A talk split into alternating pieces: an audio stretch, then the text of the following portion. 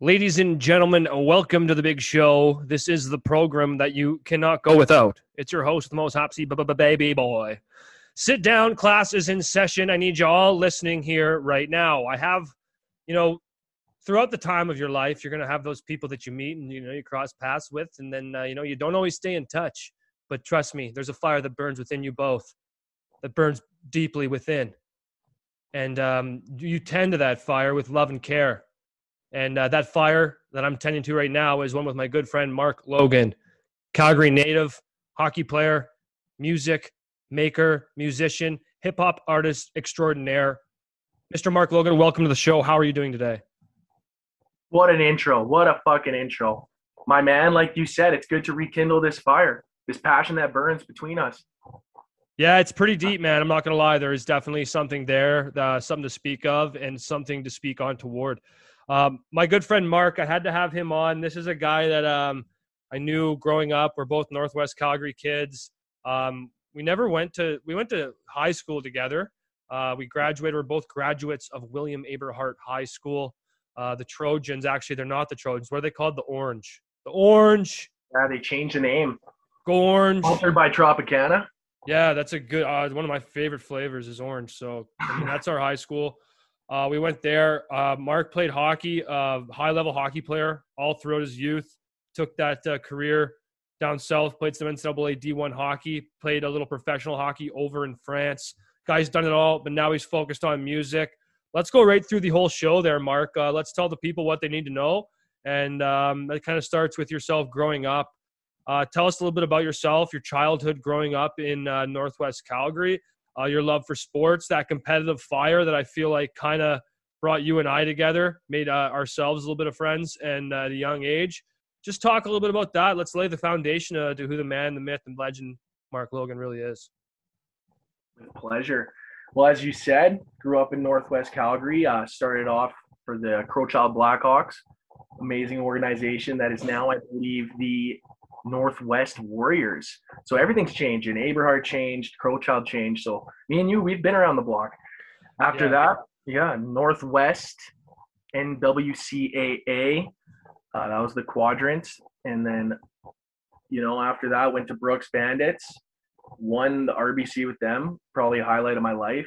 Uh, then after that, like you said, went down to the States, played D one at R I T. And that's when my uh, press box world tour pretty much started. Uh, had a lot of hot dogs, had a lot of healthy scratches, but uh, led me to where I am today, making music, chopping it up with the one and only Hopsy, Hopsinator, Hopalicious. Yeah. Well, man, there's so much to talk about, and you're a very interesting cat. That's why I wanted to have you on. I like talking to people that are doing cool things and they're pursuing the things they want to pursue in this life. But I, I kind of want to focus on a little bit of your hockey career for, first, because like you said, you know, you got some pretty cool highlights in there. You got a good opportunity to uh, go down to the States, uh, play on a winning team in junior, uh, extend that career uh, post-college out there over to Europe. So you've done some cool things, and hockey was the first thing that kind of brought you and I together. That was how we met. Uh, we've never been teammates, but like you said, we've been in close contact. contact with a lot of uh, mutual friends that kind of brought us together. We went to high school. Our legends too. Well, that's kind of it. That's uh, one thing that a lot of people don't really put their finger on is the pulse beat of our legendariness, but that kind of comes with it. Um, Mark, tell us a little bit about yourself. Like you said, you were a good hockey player growing up in the Northwest Calgary. And then you took your talents down to, which is now pretty legendary junior A franchise, which is the Brooks Bandits. They kind of have an institution down there, a factory, if you will, pumping out a lot of good players, a lot of good teams, a lot of prospects. Uh, what was that transition like? Like, how did you get that relationship that you ended up going down to Brooks? Because I remember you almost ended up not – you almost ended up there for your twelfth grade year. No, uh, your um, it would have been your sixteen-year-old uh, year, no? Yeah, no, you're right. Good memory. Uh, so, actually, Brooks was the first camp I got a letter from. So, there was no connection or anything like that. I just, you know, got a letter in the mail, like the old school. Old school letter, open it up, obviously super juiced, first junior A invite. And I went down for spring camp. And I just remember, like, you had to register before the camp, obviously. And for some reason, my registration didn't work.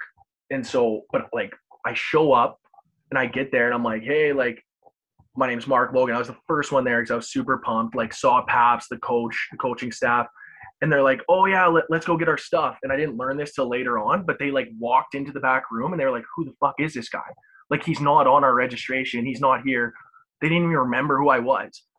So, and it's funny because I ended up making the team later on, and this is what they told me, but like they came back out and they had to like improvise. He said he was in the back room, like calling, like looking me up on D B. Then he like called my coach and it was like, okay, so like this guy, we did it, send him an invite and stuff. So maybe I wasn't even supposed to be there, but you know how it goes. You get there, you battle, you do everything you can. So for spring camp, since I wasn't on the registration, I ended up being like, I had somebody else's jersey. And I was playing really good. And I remember after games, like people were coming up to me. They're going like, oh, Liam, like hell of a game today. And I was like, what is going on, man? Like this is so disorganized. But yeah, if that happened, I ended up like pretty much cracking the squad as a sixteen, like you said. But I just remember like the team was so sick. They ended up winning the A J that year. And uh, like I was talking to Paps, the coach. And he's like, Logs, like, this is the deal, man. Like, you're good enough to make the team, but I cannot promise you anything. He's like, you could end up playing twenty-five games or you could end up playing, like, fifty games. But he's like, our team is so deep. And, like, because you're a young guy, like, you know, I don't – it's hard for me to, like, give you any promises right now. And, like, he was up front with me, and I appreciated that. And I was like, you know what, like, like I might just go back and play – midget trips and like, you know, like try and build my confidence, actually get to touch the biscuit. And he's just like, I respect it. So I left there, went back, played for the Flames one year, got to play in the Max Midget, got to hang out with you, I believe. Or no, were you in Lethbridge? I No, did. That year I did. I was in Lethbridge at the start, yeah. But I ended up coming back. Like, I remember you and I had come classes together. Oh yeah, man. And we'll get into that. I also remember, it's funny because the first thing you, like when you brought up how we went to school together, the first thing I remember is, like, I don't even know if you call this a prank or what, but me and you, our way to go and try and talk to good-looking girls, we would see a random girl in the hallway, and we'd pretend we'd know them. So you'd go up, you'd be like, oh, Stacey, good to see you. You remember me? yeah, yeah, yeah. You gotta come up with a name for that because it works, man. You yeah, I remember that. Fake yeah. rapport. Fake rapport. yeah, fake rapport. Like, you have, like, yeah, I remember doing that. That's actually fucking hilarious.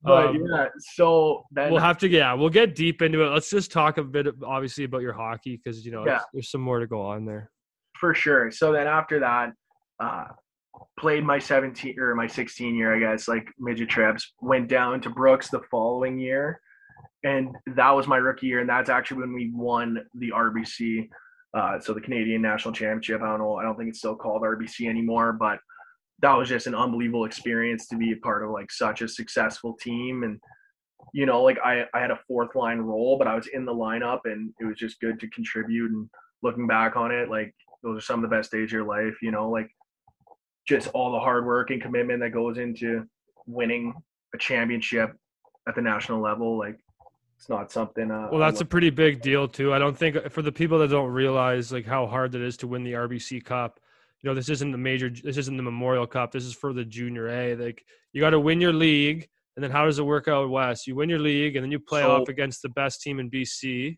That's what it used to be. I think it was the year, like my rookie year is when it changed. So what happened was we won our league and then we go to something that was called the Western Canada Cup. So I think it was like, yeah, it was like B C, Alberta, Saskatchewan, Manitoba, and then a host team. And when we got there, like we were breaking records. Like we we set a bunch of records this year, our team. And when we got to the Western Canada Cup, like obviously like we were flying high. Like we just beat Spruce, who's nasty. But then uh, we lost to Surrey like pretty bad. And they just had a filthy squad. And then so we lost them in like the finals. But two teams end up making the R B C. So they made it because they beat us. But then we fell back to like the consolation game. And we played against uh, – Yorkton Terriers, man. Mm-hmm. And this might be the biggest goal of my career because I wasn't scoring many goals this year. Like I said, I was kind of more of a role player, big forecheck guy, big backcheck guy, pucks off the glass, you know the deal. Mm-hmm. And we we probably had about like, I don't know, five to ten shifts this game, like the fourth line. But I ended up scoring the winning goal on a wraparound, just a greaser to send the boys to the R B C. Getting probably my first interview after that game too. And I remember I was doing the interview And my coach was standing behind the interview guy. He was probably like patrolling me, like, don't say anything stupid. And then I just remember, like, I was about to say work our asses off, but I was like, oh, we worked our bags off. And I just saw his face. He just looked down. He's like, after the interview, he's like, man, working your fucking sack off, that's just as bad as asses off. I was like, ah, I don't need you in my ear, you know? Hey, you know what? You can do what you know you can do, right? Exactly, man. So you guys end up going on to the R B C Championship, which was in Summerside, I, I believe. I'll continue year, right? the story briefly. Yeah. You go on to Summerside, beautiful place. You've obviously played there when you were yeah. ripping it up in the Maritimes League. Um, they were the host team. I think we lost to them actually in the round robin as well, but then we ended up playing them in the finals and ultimately winning. But yeah, it was crazy, man. It was cool because we got to go from Nanaimo, where we played the Western Canada Cup, to uh, Summerside. So we went coast to coast, quite literally. Shout out to Sammy Adams. Yeah, that's sweet though. Yeah, that's actually sweet. I mean, that's a pretty cool. Uh, I mean, it's pretty cool too. You know, you're going across and you're playing all these teams that you never got a chance to play before. Like, it's just exactly. like, it's a pretty cool opportunity. So you come back, you guys are national champions. Then you played two more years with Brooks. How were your next two years with Brooks? You guys have good teams still, or you guys win the yeah. league, or how was that? So we have really good teams like every year. I'm trying to remember. Our next year we lost to Drum, and our last year we lost to Spruce in the finals. So obviously didn't come out victorious those years. But like, like you said, they just had a factory, man. Like the recruiting and like just the way they developed that organization, like. Every year they kept adding to the experience and making it sicker for the players. So like good guys, just, it was just a magnet. They wanted to keep coming because they're like, oh, you know, you got that reputation. They're like, they're going to win. They treat their players well. They get a lot of fans. Like we had a sick gym. We got a Jumbotron. Like things were just falling into place. I was like, frick, man, can I stay here forever? Change my birth certificate. Like, yeah, seriously. Like the thing is, that's so crazy about junior A. And I mean, I don't know what it's like now, because when we played, you know, you didn't have to pay to play at the junior A level. I know, that was that was crazy change. Which is now like so obviously far and gone different. Not this isn't even ten years ago we're talking. It's changed so much.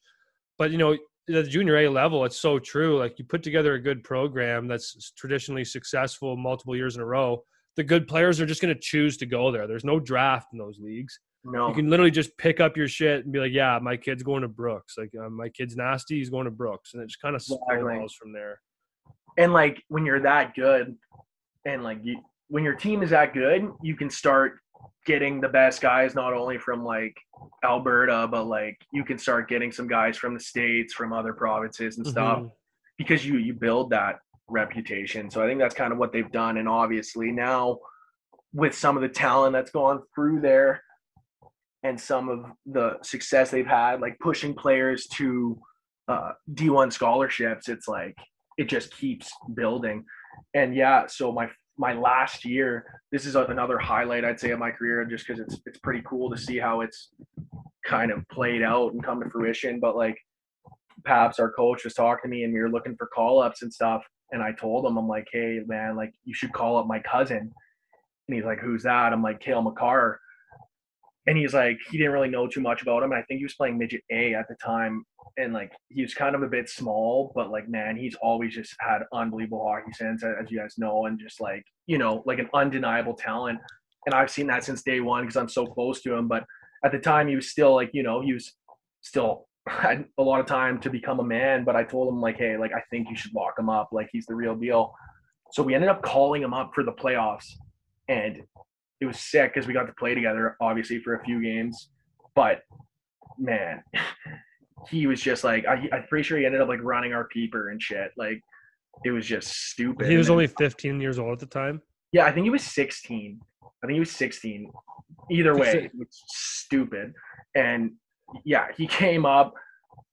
And it's cool just to see, obviously, his success and, like, how he became such a, like – I don't know, like big name for that organization. And then just with Taylor too, his brother, who also just got drafted by the Avs, who's also at UMass this year. Like, it's just cool to see the lineage and just like, it's kind of a big part of our family now.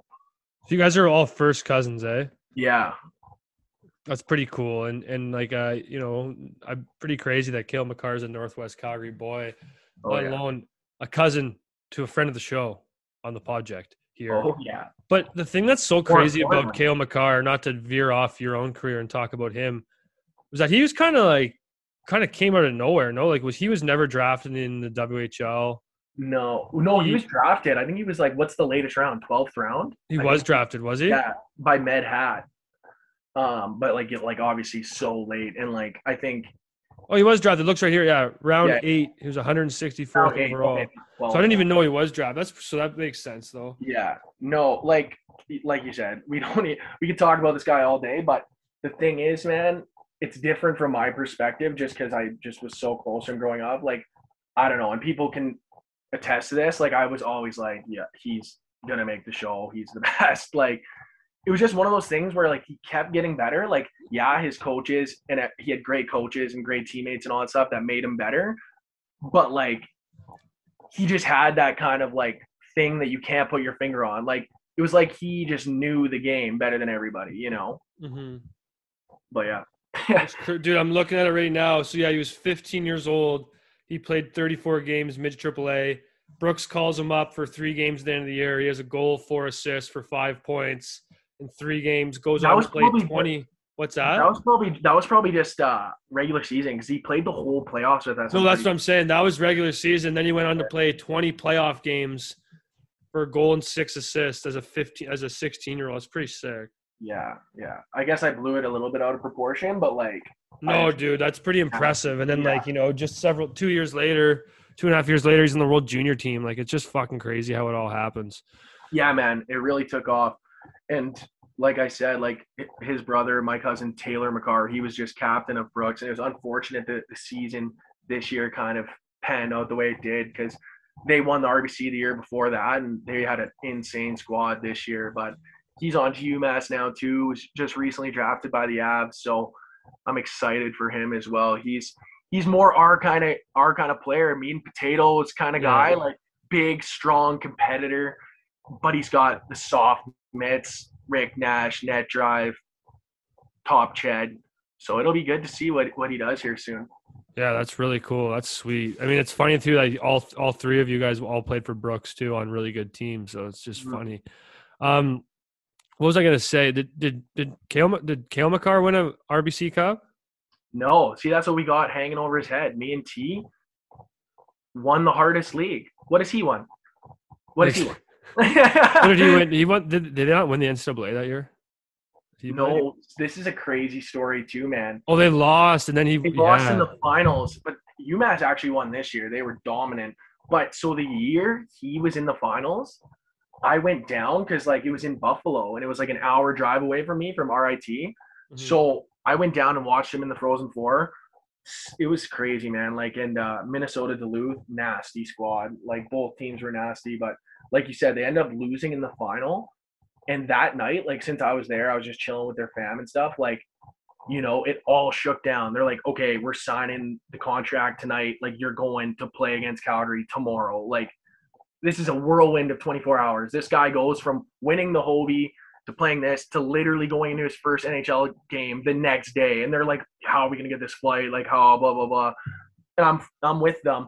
And I'm like, I'm with him and his agent. And we're driving and we we drive to the hotel and like his whole team is there, like uh, the UMass team. And then I just like walk in with them because like obviously I'm, I'm with them. And then he signs the contract and his agent looks at me and he's like, how would you like to sign one of these? And I thought he was chirping me, man. And I was like, well, obviously I don't want to sign one of these. Like, but no. And he's like, no, no, like right now, like as a witness. And I'm like, one hundred percent. So I signed Cale Makar's contract before he signed it.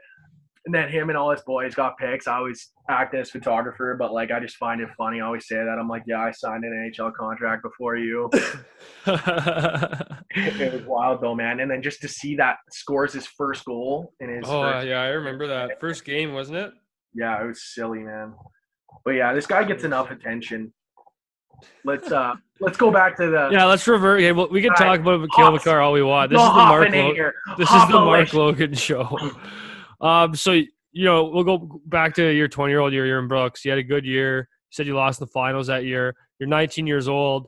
And then the next year you end up going on to the Rochester Institute of Technology. No. Going D one. How'd that, how'd that work out when you went D one? Like, you know, you you were pretty good. You were playing on good teams.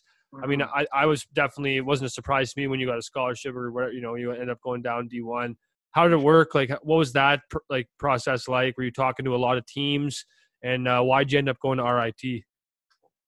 It's kind of like, I'm trying to remember it like accurately. Like I was talking to teams like the year before. I actually talked to some like big teams, but there wasn't like any major interest. It was kind of like preliminary. And then that year, like I talked to R I T and like Bentley and mostly like Atlantic teams, and I think maybe like Northern Mich, but like I don't know if the offers just weren't as good or what, but like R I T was really pushing. They really wanted me, and they were talking about like how I really fit their like, you know, their style of play and what they look for.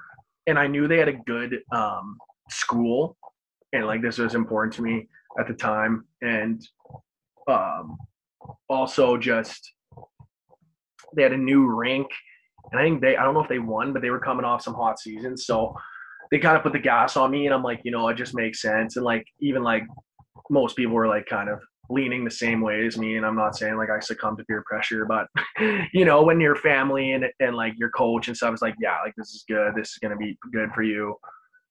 You're like, let's do it. Mm-hmm. You know? So, so I did it. And, and then, yeah, the rest is history. That's unreal. So like you go down there, you were twenty when you started. What was it like? Uh, was it obviously a big jump up from junior A? Was it not? Uh, in terms of like the, the, the level. Hockey itself. Yeah, the hockey itself, I'd say the biggest difference was like, like, and you, like, you could probably say the same thing for when you went up your, your levels, like in the, in the junior level, especially in the A J, like I was one of the strongest guys, like if not the strongest guy. So like, I felt like I could protect the puck really well, like almost without trying sometimes, if that, like, you know, just cause like you have a solid center of gravity and stuff. But like when you go up to N C double A, like, it's it's a men's league now. Like, you know, like they make men out of boys. Like these guys are strong. Like you're all working out like absolute animals. Like you've been around the block. You're all the best junior players usually. And I just remember like that was kind of the biggest wake up call. It's like even the the like skill guys, like they're tough, you know, and then especially in the Atlantic League and like in the corners where I could usually, you know, like just roll off the wall or like drive the nets up, or like, you know, bounce a guy off the puck. Like now you're like using all of your muscle. Like it's actually like a battle every time you're in the corner, like just to like keep that balance and try and out muscle a guy. It mm-hmm. like added a different component to like, to like strength, I found. Yeah, yeah. No doubt for sure. No, I feel, I felt like it. I never played, uh, I mean, I played a couple exhibition games against N C double A teams. I just found the hockey was pretty strong for sure. I definitely agree well, with like, that. Even, that even guys are stronger you, for sure. Even with you, like what was uh, Nipissing? Is that C I S? Yeah. Yeah. So like even C I S and then even like obviously the S P and stuff, like I think that's the difference. Like, and it is, it is a big thing because of age and experience in the game, but like, you know, like the systems and the game speed are faster. And then the guys just, they can hold their own. Yeah, I just find I, I find too like you look at these kids. I it's a big jump for sure, but you know you look at junior kids right now, like they're nasty for sure. Like they can move the puck well, they can shoot like fucking crazy. Like the things they can do with the puck are crazy. But I just find like you know older guys, their execution's a little different. They're stronger. They play the game a little smarter, a little differently, and it, just like that experience factor. It's a it's like it's pretty evident the second you're out there at a higher level. It's fucking wild, really. one hundred percent, yeah. Yeah, yeah it would have been so, interesting. It would have been interesting to keep going up levels and see what happens. Because, like, I don't know, sometimes the way I observe the game is, like, obviously the players and stuff and, like, the show and the A are, like, like faster as, like, their skill and their speed is higher. But it's almost like the game is played differently. It's almost like it's more of a – like a skill setup game. You're giving guys a bit more space as if you like, you're trying not to get burned. Maybe not in the A, the A is more of a run and gun league, but in the show, it's like almost like the game speed itself looks a bit slower. Even the players are, even though the players are faster. Like, what do you think? Uh, I feel like the N H L is such a wild league to watch because it almost makes it like hard to appreciate how beautiful the game is. Cause they make it look so fucking easy. That's like, true. The guys are like, I feel like if, If you were able to like somehow, I always think about this, like what would happen if I got a shift in N H L? I think if you were somehow able to get out there, be in the right place at the right time, and just find a way not to fuck up, you'd look right at home. Like that's the, the different, like these guys, these guys out in the N H L, like they're like robots. They're so fucking good. They're just out there in the right yeah. place at the right time, doing the right thing. Like it sounds like too easy, but that's literally what they fucking do. That's the thing. It's like people don't realize because they make it look so easy. It's like this execution. Like the difference between, like, there's an element of luck and opportunity for sure, but the difference between playing in the show or like the A or making this team or getting there or getting the coast or getting N C double A is like, it's the very small things. And it's cliche, but it's like, man, if you take a guy who's like a, a third liner and or something, it's like sometimes the decision between taking him instead of another guy is, oh, how many turnovers did he have in mm-hmm. on the fucking half wall, like, you know? Yeah. So it's like people don't realize it might look like a guy's good, but like if you want to be part of a winning team and actually contribute, it's like it's all those little execution steps, especially for the bottom six guys. Oh, like yeah, the top guys, sure. They get their leeway. It's like, yeah, you know, you're going to score fifty goals. You might turn over the puck, but that's a risk we're willing to take because you have this talent and we need to maximize it. Mm-hmm. But but the other guys, it's like your job is to not lose. Like, yeah, yeah, yeah. I found too, like, so you were kind of saying, like, I don't know if this is the case, but you were kind of making it sound from the words I just heard you say when you were explaining your time at R I T, like, where you obviously found yourself in a different role than you did in junior. You know, you might not have been playing as much, or what was what was your experience in college like? Yeah, like I've overused that uh, press box Hattie, hot dog Hattie term. It was kind of a little joke between me and my roommates one year for Secret Santa, and it just really took off. So I'm actually known for the most hot dog Hatties in the Atlantic. But um, in all seriousness, my my freshman year, like my rookie year, it was kind of the same as Brooks. We won the championship, and I actually got to play a lot, but I was just like a fourth-line guy and even a little like less – relevant than I was in Brooks. Like in Brooks, I felt like I was actually like, you know, like I was put out there to get the energy up, to like play the body and stuff like that. In R I T, I just found like I same thing. I was in the lineup for almost the whole year, but I was just, you know, not get, not really getting as many like D zone shifts, not really playing on the uh obviously on the power play. I was just a little bit of P K, fourth line guy. And it was good. I played Like, I was happy with it. I was fine. I just wanted to be playing. And unfortunately, the only game I didn't play, this is probably, like, the most upsetting thing in my career, was the, the final game where, where we won the Atlantic. I played every other game, and then, oh, coach, yeah.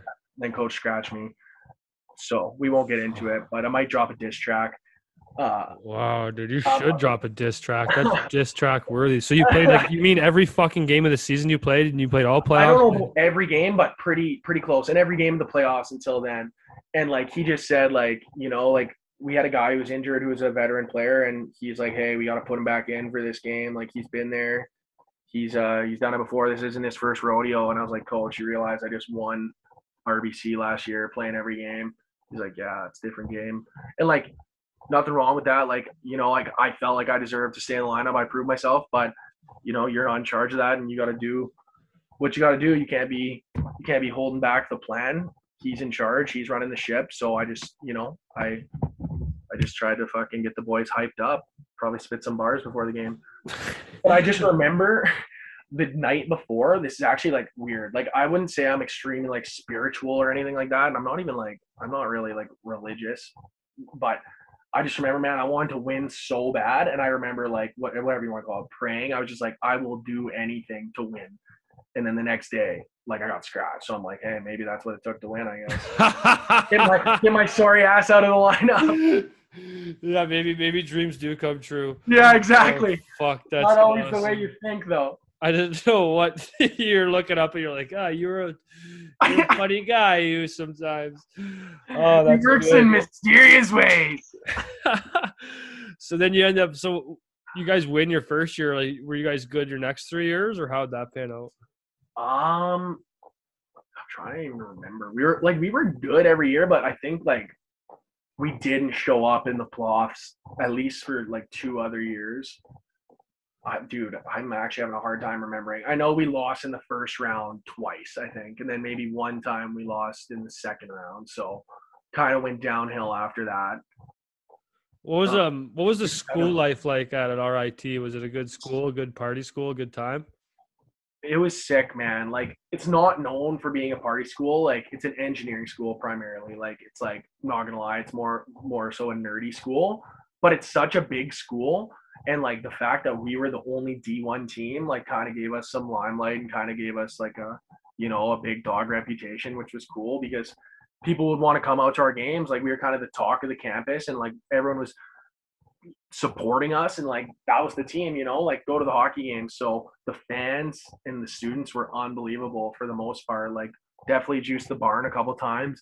Our uh, homecoming game, we play at the Blue Cross where the uh, A H L team plays, the Amherst, and like oh. had like over ten thousand every year, which was sick. But yeah, the school was dope, man, and the boys were dope. Like, I love the team, love the boys. Um, at one point though, like I was, like it was stressful for me because, like, you know, you go to school, you want to play hockey. Like, at this point, hockey's still like, it's my goal, it's my dream, and as competitive as everyone is, like, you feel like you should be playing, you're doing everything to play, and that can be stressful. And there was a point where I considered leaving. I think it was after my sophomore year. I think that was the year I didn't really play. Like, I, I went from playing almost every game my, my freshman year and then not really playing my sophomore year. And I was considering leaving, but I didn't because I really liked the school and I liked the, the boys. And it's impossible to say, and I don't like looking at life in like retrospect or anything like that, but like, it's crazy. Like, you never know like what could have happened if you had the opportunity you wish or you thought you deserved, you know? Yeah. Like, it's a it's a bad way to look at things. And I'm not saying I'm like I'm like regretting it or like bitter about it, but it, it would be interesting to to know. Do you mean like had you have left or had you yeah uh, like or yeah or like played more, like gone to a school yeah. where like you actually were in the lineup? Yeah, oh, I feel you, dude. I feel you when you say that for sure. But I think everything works out for the best. And like at the end of the day, you made your decisions. Like, you did it for a reason, and it's out of either your values or like what you understand at the time. And I did it knowingly. I'm like, hey, because I still believed in myself. I'm like, no, next year I'll play more. I'll be good. And like either way, I like the school. I love the boys. I'm still having a good time. So like, you do it for a reason, and it all works out. But oh, for sure. And I mean, I'm not saying this is what happened to you at all, but I've had this conversation like so many times over my, you know, my life with friends that have been in scenarios with hockey where they thought things might not have panned out the way they wanted it to. And I found this, like, this is so like attributable to like every scenario in life as well. I always found that it's like, it sucks to look back at, you know, you kind of like wish that things would have been different. Like, I mean, myself as a player, I do that all the fucking time. But I always try to think, like, you know, at the end of the day, like, all you can look back at and say is, like, you know, with the time you were given on the ice and what you did do with it, like, you know, if you gave it your fucking all and you tried your best, like, there's not really much else you can fucking ask for at the end of the day. Like, one hundred percent. You can always go back and say this and that, and that couldn't have been different. But, like, you know, or, like, at the end of the day, it's what you do with the opportunities you're given. You know, we can look back and say, well, fuck, I should have – should have went to a different school in the first place, and maybe I would have been wouldn't have been where I'm at now. But it's impossible know. to calculate that. Like, that's what I mean, right? And you look yeah. back and you're like, oh, this one decision changed everything. And I'm like, every decision you make, every second of the day changes everything. That's how you fall in the rabbit hole, yeah. Yeah, like, like you want to be you want to be like that, like like you fucking crack your knuckles one time and you, then you don't. Like, that changes the whole trajectory of your entire oh. life. That's the way I look at it. Like, so you just never know. You can't look at things like that. You just kind of no. kind of take them as they go because, you know, at the end of the day, we live in the fucking moment. That's literally all we have.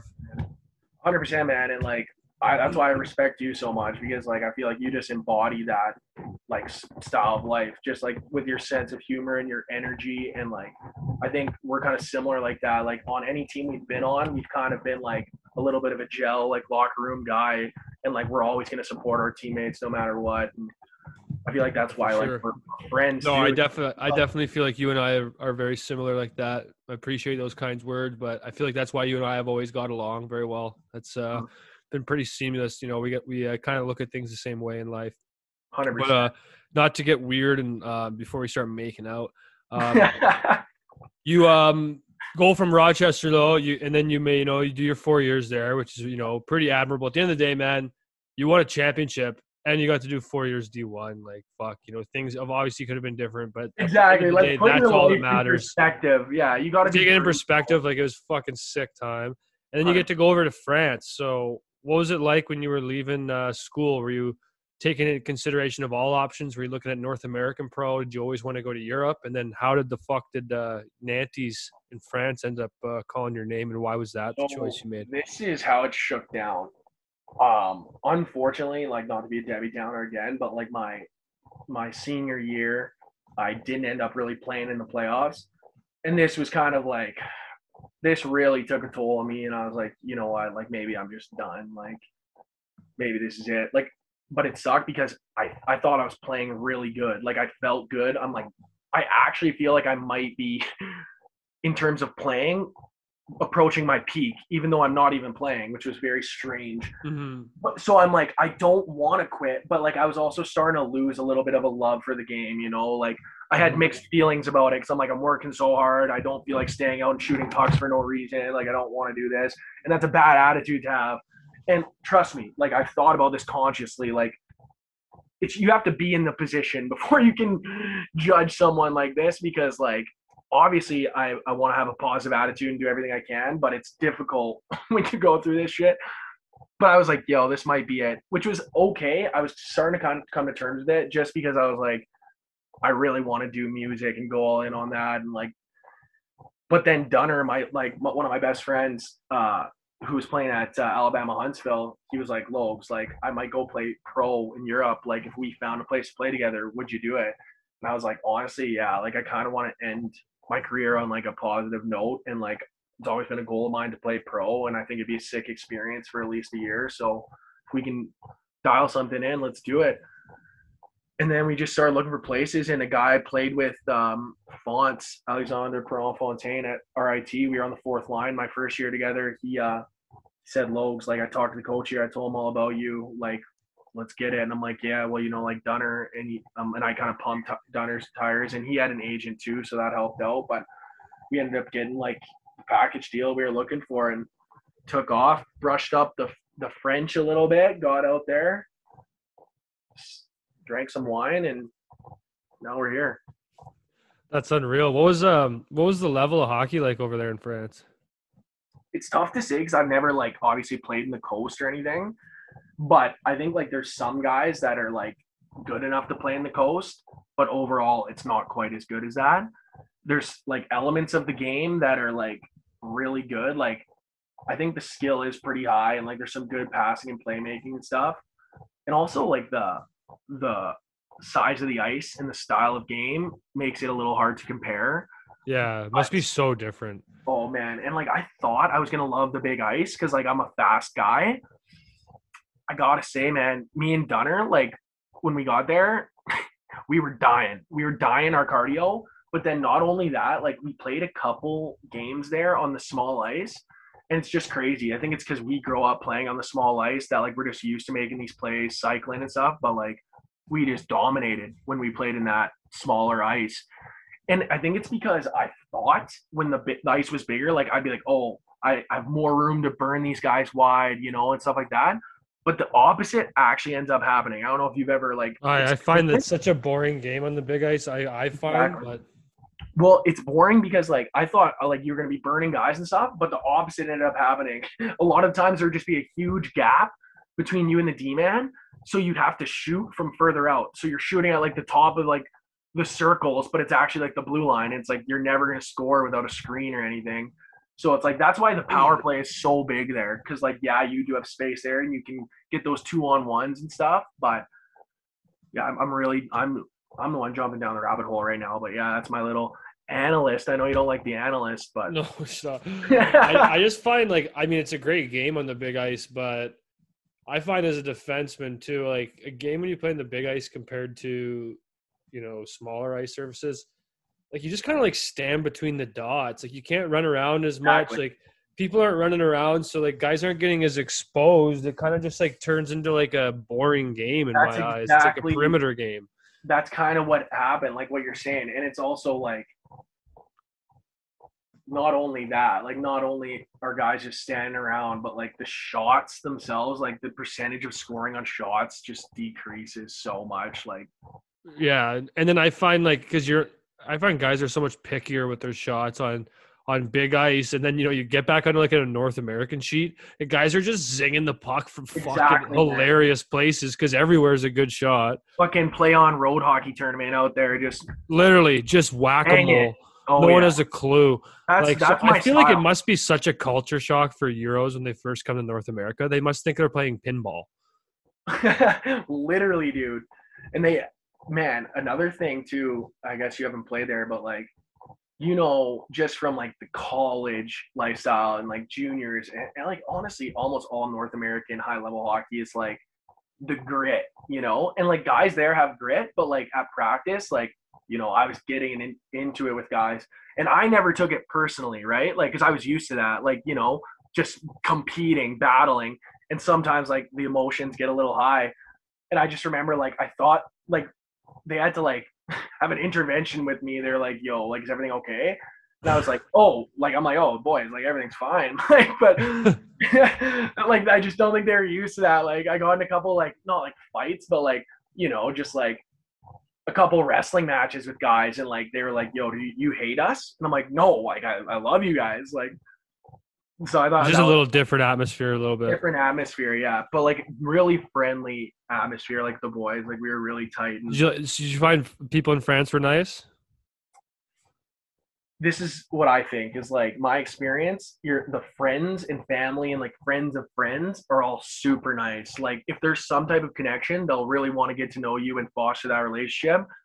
But the the strangers and like the day-to-day life is a lot different than in Canada. Like I could see that. Like the people are a lot more polite and welcoming and open here.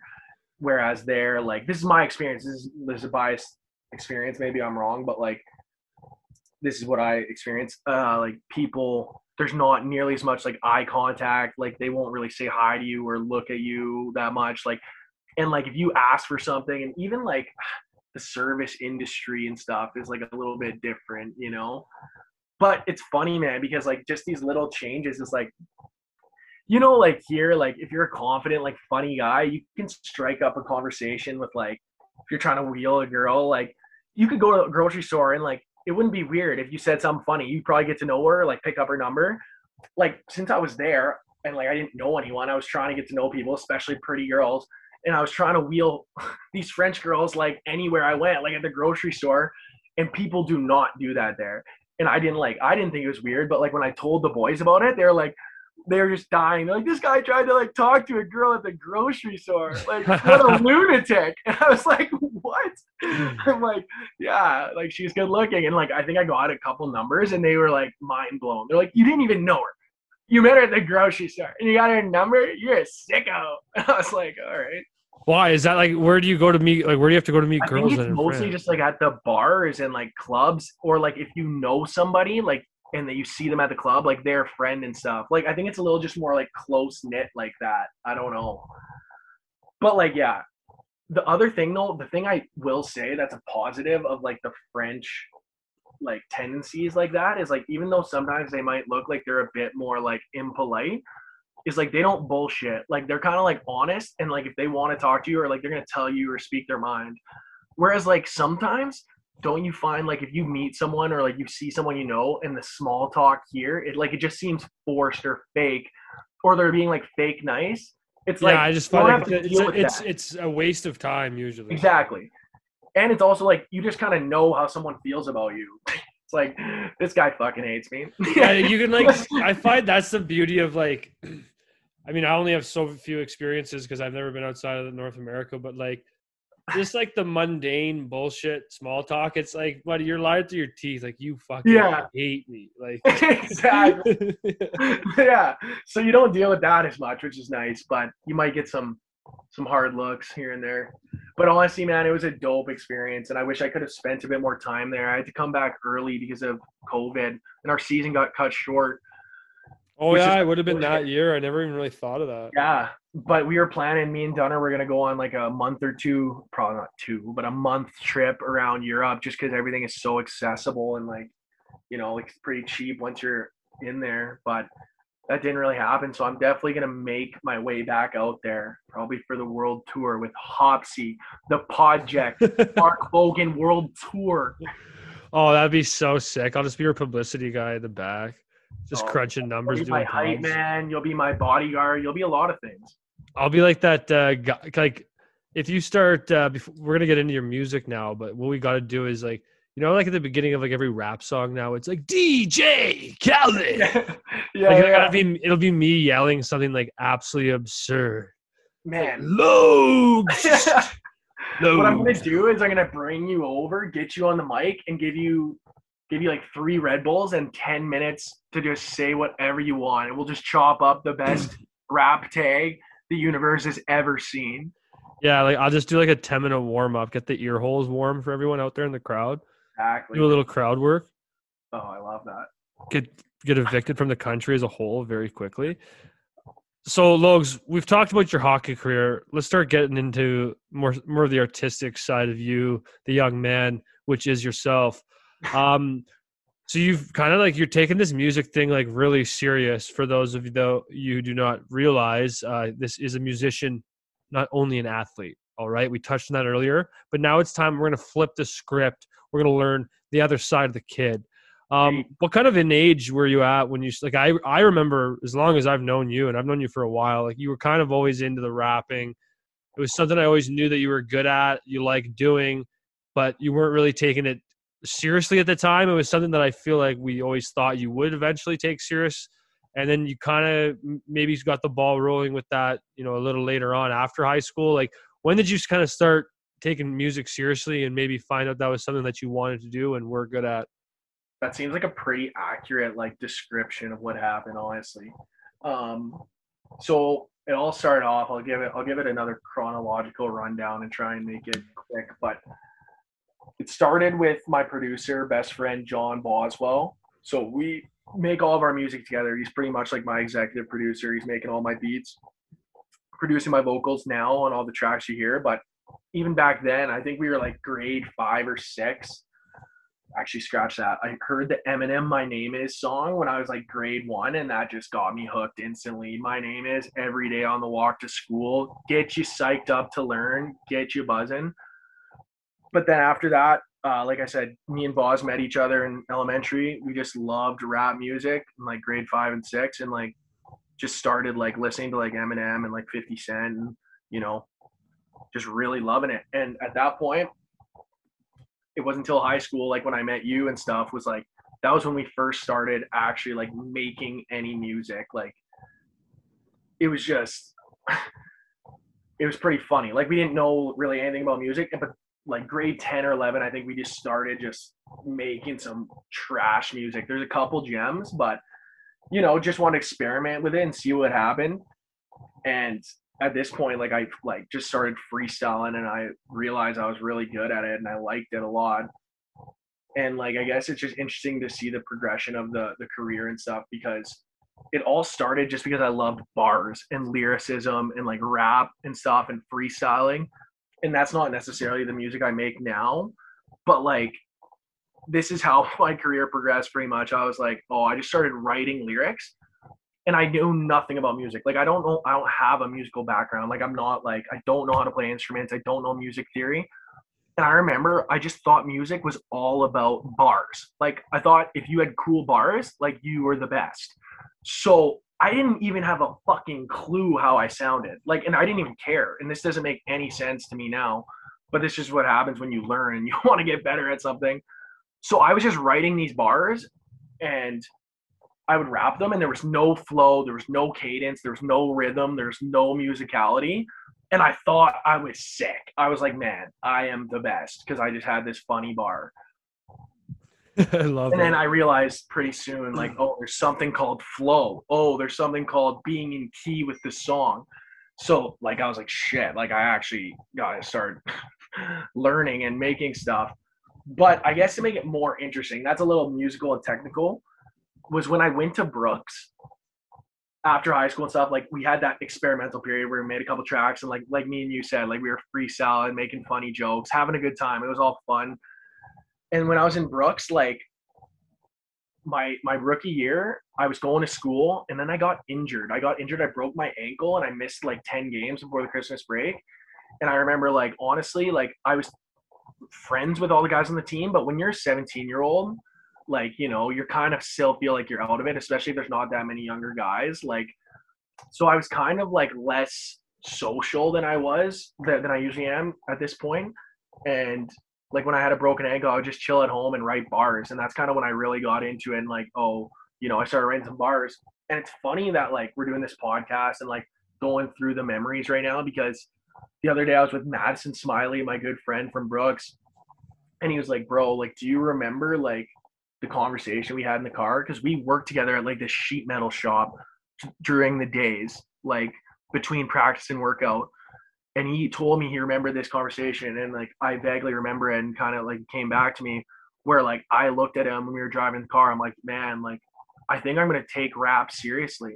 And he was like, yeah, man. And like, he was like, you're good, man. Like, you try it out. And like, at this point, I probably wasn't that good, but like, you know, when your friend kind of like supports you like that and tells you something like that, like, he was like, yeah, man, I kind of gave you that extra push to get going. And like, looking back, I'm like, man, that's crazy. Like, he's like, yeah, you owe me all your royalties. And I was like, uh, I don't know about that. No. But so, th- so then I like, just from there on, I started making some songs for the boys. Like, I remember I would like freestyle, like almost like chirp the other team on the bus sometimes. Like, I'd get the boys hyped up. I'd hop on the bus mic and like chirp the other team before the games, like throw some bars down. Then like in college, I had a couple win songs back to back for the boys. And then it just started getting more serious. Like, I was like, I actually want to make, you know, like art reflective of my situation, some autobiographical stuff, like things. I want to make songs for people. Like, I want to have a song that everybody in the world like likes. Like, I want to have a song for every moment. And like, you know, that's the beautiful thing about music, is like you can just really express yourself. So yeah, I don't know. Hand me some questions, Hopsy. I'm just kind of rambling, but that's uh, that's a little bit of the rundown. That's sweet, though. No, I just always find it's like it's like so interesting, just kind of like hearing how it all happened. And you know, I was there was multiple questions I could have asked, but you answered a lot of them, because like you wonder how a guy like, you know, you'd say you, how you choose hip hop, or like why was rap the way you went, but like, you know, you saying you not really having a musical background, not really playing instruments. But that's like, I always find hip hop and like that type of music is so like, that's such a broad ca- category now when you call it hip hop.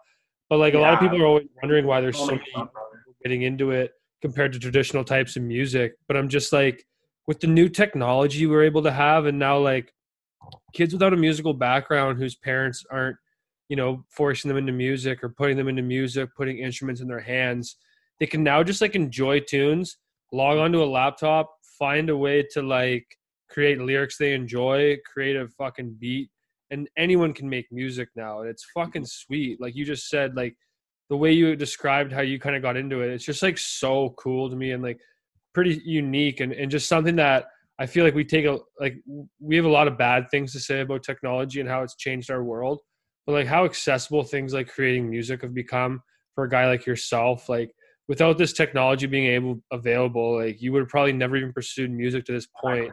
And just the fact that you are where you are is fucking sick. Like, like you said, like there, it's a double-edged sword for everything, especially like when it comes to technology and social media. But like, you can choose to focus on the negatives, or you can focus on the positives and like do your best to work around the negatives. So like, yeah, like it's crazy. Like you can make your arguments against it, but let's be honest, like you said, you can create and express yourself so much more effectively and in way more ways now. And you can share with the world if you can do it successfully. So like, you know, that's the new like code you're trying to crack, is like, how can you spread it to the world, and like, how can you make the best music possible? And now you have more at your disposal to do so. So you can sit around and mope, or you can just try and get it going. Oh, one hundred percent. Absolutely. So like you, you kind of went through it. Like you said, you're getting into it in Brooks. You kind of, you know, you, you, you still mess around with it in, in, in when you're at R I T. Like I remember you coming out with some songs with music videos of you like at the rink and stuff. Mm-hmm. And then when you were in Nantes, you know, you were still, you know, you're keeping projects going, but now that, you know, you're out of hockey, I mean, it's pretty evident, myself following you on social media, which everyone should go do on TikTok, fucking Instagram. This guy's all over. He's on everything. Um, you know, you've definitely taken a step up in like the, you're creating content, you're creating new music all the fucking time. Like you've kind of like, you know, you've really turned this up several notches. So this past year, like how, how have things like felt and, I mean, kind of transpired taking music seriously as your sole focus, no more hockey in play? It's, it's been, it's been like uh kind of a hard change. As any like athlete can tell you, I think like once you stop playing, you you always have a void, or like you're dealing with a somewhat difficult transition, just because like that's your identity, right? And like that's what you've been doing your whole life. Like the routine changes, like how you think about yourself changes, like and like I'm not trying to make it more dramatic than it is, because obviously music has filled that void for me, and like for the most part, and like that's what I've been. I knew this like was inevitable. Like I knew, I always knew I was going to make music for some reason. I always just had this, and you know, near the end of my career, I knew like music was the next step, but it doesn't make it any easier for when you do sometimes. Like, cause like, and this is kind of like my song Outbreak. This is what it's all about. And I know you listen to that one, you like that one, and it's, it's I love that one. Yeah. Meaningful song to me. And like, I always talk about how it's about my situation, but I really just tried to make this song really interpretive and like almost like simple, just because I really, at the end of the day, I wrote it because I wanted to help people who kind of had similar emotions to me. And I wanted it to be like a more far reaching song, but it was inspired by my own situation. And I, I don't know, I just thought it was going to be like easier. Like, you know, like I've always been confident. Like I, And I was like, oh, this transition, like I'm going to do the music, like going to blow up instantly, blah, blah, blah. Like not that easy, but it has been difficult because like you have all this time and energy that you devoted to hockey once, and now to rechannel it, like it's just a change, you know? And like, there's not one way. That's the thing that's hard in music, is like a lot of it is delayed gratification. And it's also, there's not one like method to get to the top. Like, yeah, there's practices that work that like, you should use, like build a fan base and like create better music, but like mm-hmm. a lot of times, like especially during COVID, because I felt like it didn't give me as much of a chance to network or like find mentors and stuff. Like it felt like me and Boz were doing it, a lot of it on our own, almost all of it. And sometimes like I think you kind of get caught in the matrix and you're like, fuck, like what am I doing, the right thing? Like is this gonna pay off? Like, you know, because you don't always see it right away. Like, and you don't want to fucking dig up the flowers mm-hmm. before they start growing. So you're like, I've been fucking watering this. Like, is something going to come out of it? But that's the thing. You just got to have faith, and you got to just keep acquiring knowledge. Oh, for sure. But I, like, think, I think it's always, it's funny you said that, because I, I, this was something that I never really thought about till like a year ago, like just building off what you just said. And hockey, and I feel like music, especially for you, it's kind of nice that you have gone through the hockey grind already, and you're just, you know, now getting really into the music grind, is that like you can work your bag off. And this can be attributed to the business world, sports, school, anything. You can work your fucking bag off every fucking day, eight hours a day. But at the end of the day, like you are like, is what I just worked on actually going to help me be better at what I want to do as a player, musician, businessman, person, fucking anything? You can work your fucking dick off, and you could be doing that the wrong shit. Like that's the reality of it. So you kind of have to do that trial and error. And like, that's the thing. So I feel like that's why so many people don't chase their dreams in the first place, because there's no, like, there's not going to be that pat on the back that you always are going to know you're doing the right thing, you're doing a good job, you're on the fucking right path. Man. You have to find that within yourself. It That's is. The only thing. It's crazy that you say that, because I think, like, and even though, like, I'm a firm believer in, like, age doesn't dictate what you do or, like, how what you should do, like, I do think it would be naive to think, like, you know, when you're our age, like, you're, like, mid-twenties or, like, approaching thirty, like, most people are doing something more conventional, or like they'll have their opinions on your situation and stuff like this. And like, like you said, you weigh the pros and cons, or you do a cost benefit analysis in your head. And I think this is what stops a lot of people, is they're like, oh, like, you know, like they come up with those, those excuses, you could say, or rationalizations, where it's like, oh, like I'm too old, or like, well, there's not enough time to do this. Like, well, if I do this, I can't do this.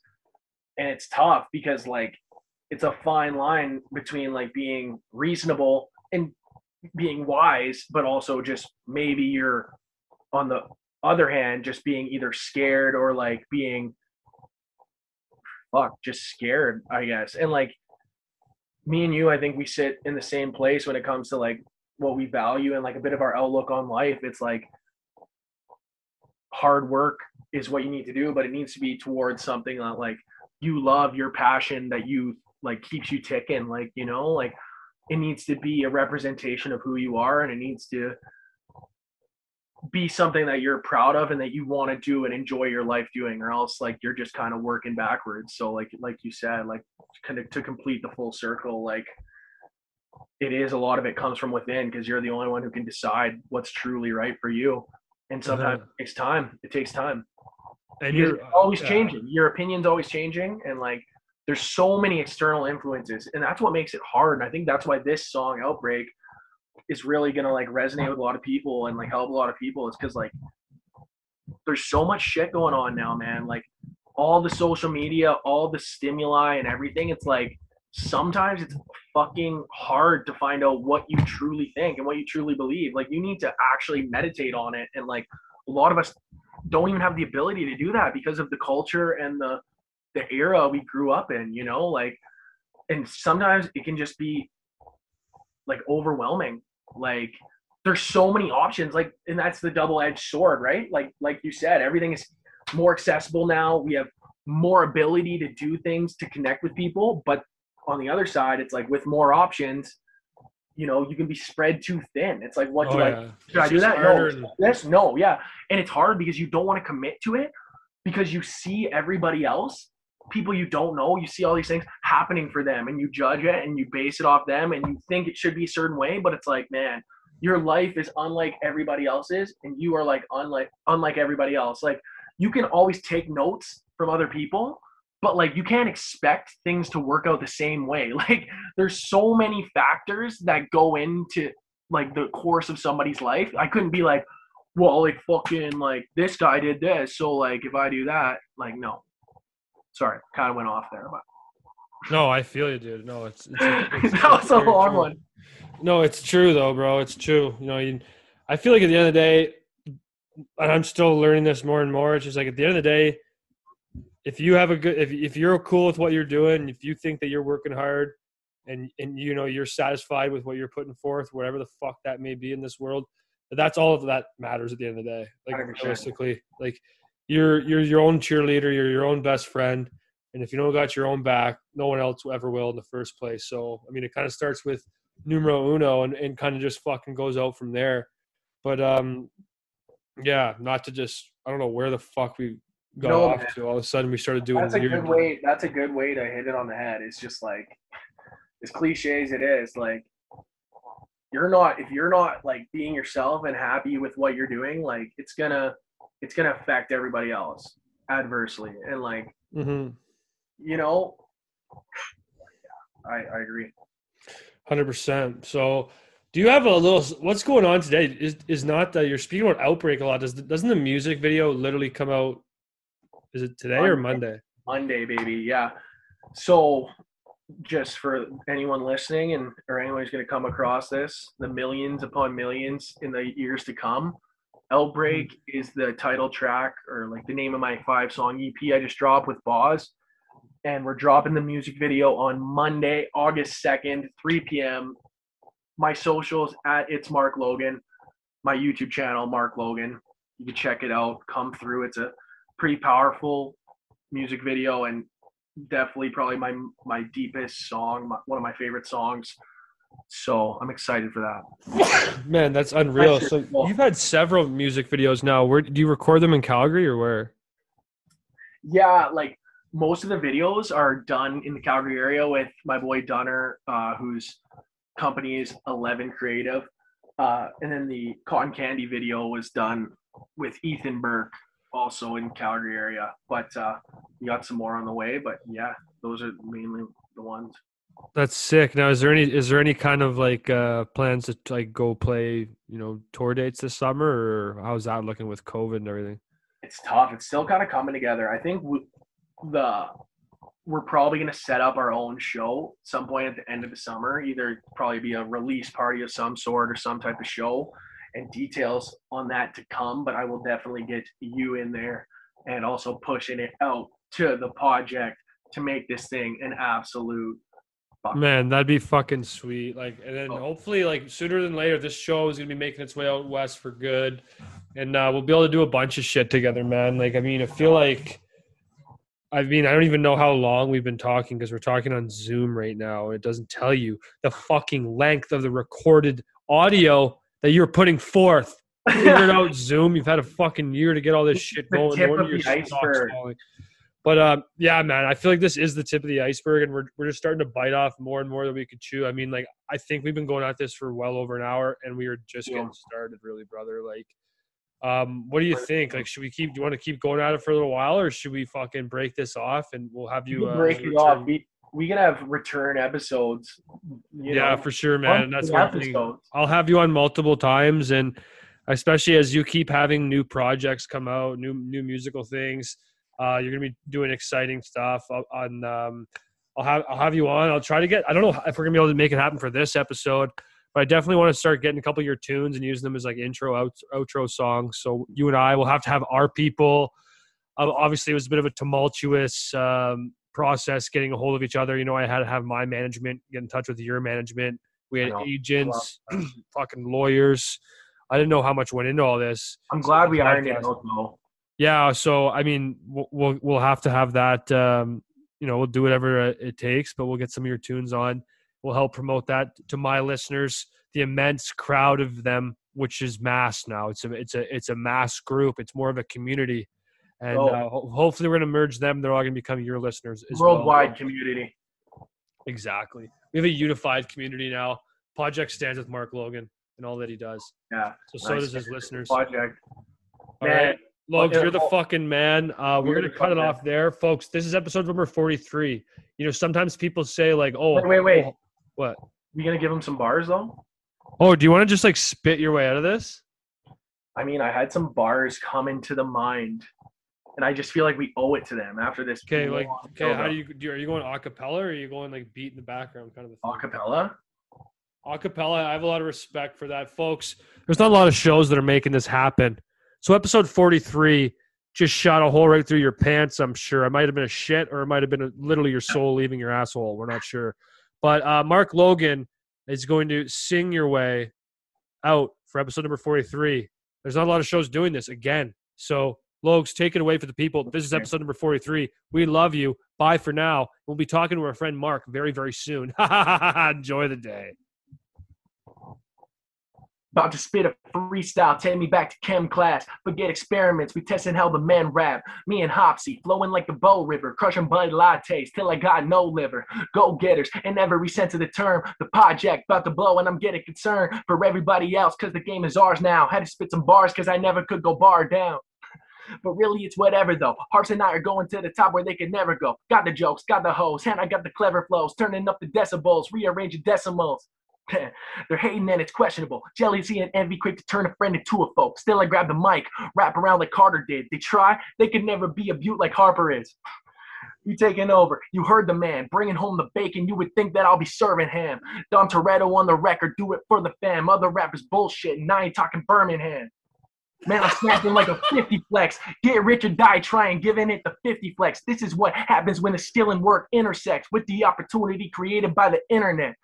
They taking days off like Bueller was. Hoppers dropping gems, something like a clumsy jeweler does. Told you more than once, the boys are blowing soon enough like LeBron scored in the fourth. The tunes are up. Getting played like I never did. Fourth line, lifestyle, third frame, second shift, first time with the puck. Zero chance I make a play, but it's all good because I hung them up to change the game.